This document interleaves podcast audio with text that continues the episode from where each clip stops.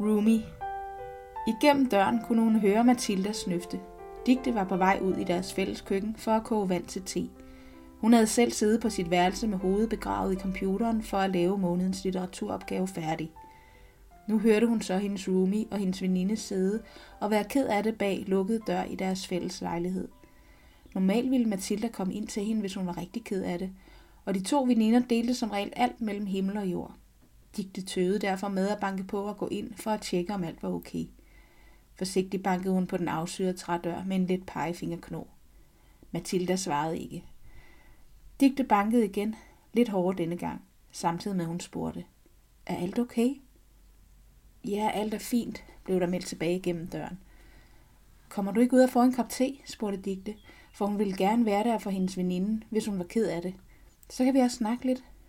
Ellers tak, svarede den uldne stemme, som var mærket af gråd. Men det var sødt af dig at spørge. Digte gik ud i køkkenet og lavede en gang urtete, som hun havde købt i den eksklusive salon Thea. Den havde været lidt for dyr, men så måtte hun spare på noget andet, for det var klart den bedste te, hun kendte til. Hun lavede to kopper og satte den ene ud foran Mathildas dør. Jeg har sat en kop te til dig herude, hvis du alligevel skulle få lyst, sagde hun, i det hun igen bankede lidt på døren. Jeg går ind til mig selv igen. Næste morgen stod Digte op lidt over ni. Hun havde arbejdet alt for længe på sin opgave, men hun arbejdede nu engang bedst sent på dagen. Det var ikke sundt for hende, men det var jo kun en periode. Mathilde var allerede oppe og var taget på arbejde nede på caféen to gadehjørner væk. Digte undrede sig over, at koppen fra i går stod, hvor hun havde sat den, og den var urørt. Som minimum kunne Mathilde da have taget den ud i køkkenet. Så nu tog hun selv koppen og hældte det kolde indhold ud og begyndte at gnide på koppen med den grove side af køkkensvampen for at få te-randen af. Mens hun stod og knuppede, faldt det hende ind, at hun ville liste ind på Mathildas værelse for at finde hendes dagbog og se, hvad der plagede veninden. Det var ufint, det vidste hun godt, men nogle gange var det den eneste måde, hun kunne forstå sin veninde på. Alt på Mathildas værelse var tjekket og stod i orden. Alle hendes bøger stod for eksempel i farveorden. Dagbogen var, hvor den plejede at være. Den stod blandt de sorte bøger på reolen, så vidste man ikke, det var en dagbog, ville man bare tro, det var en af de mange bøger. Det var en kuglepen på sengebordet, der engang havde afsløret for digte, at veninden skrev dagbog. Det var nemlig rod at lade sådan en flyde og ikke være på sin vante plads i koppen på skrivebordet. Den dag hun havde opdaget dagbogen, havde Mathilda forsøgt at gemme den under topmadrassen, men et hjørne stak synligt ud. Nu tog digtebogen ud og læste de seneste skrevet sider. Kære dagbog, Alex bliver ved med at benægte de rygter, der går. Han siger, de er sat i verden for at ødelægge vores forhold, fordi der er andre, der gerne vil til. Hans selvtillid fejler der i hvert fald ikke noget. Han påstår, det er nogle af pigerne fra hans skole, som har startet dem. Jeg skal stoppe med at lytte efter. Og måske har han ret, men han skjuler også sin mobil for mig. Hvis den endelig ligger fremme, så ligger den med skærmen nedad. Hvad er det, jeg ikke må se? Vi kom op og skændes om det i dag, og han sagde derfor, at han ville tage hjem til sine forældre i weekenden. Så kunne jeg lige tænke mig om, sagde han. Alex var Mathildas kæreste. De havde været sammen i lidt over et halvt år. Han var drøn lækker og meget eftertragtet. Mathilda havde haft svært ved at forstå, at han ville hende, men hendes selvtillid var vokset i takt med, at forholdet kom ud over de første tre måneder. Alex forgudede Mathilda. Det var faktisk lidt for meget, tænkte Dick en gang imellem. Ikke at hun ikke ønskede et godt forhold for veninden, men de larmede en del, når de var i lejligheden, og den måde, de hele tiden skulle demonstrere deres kærlighed til hinanden.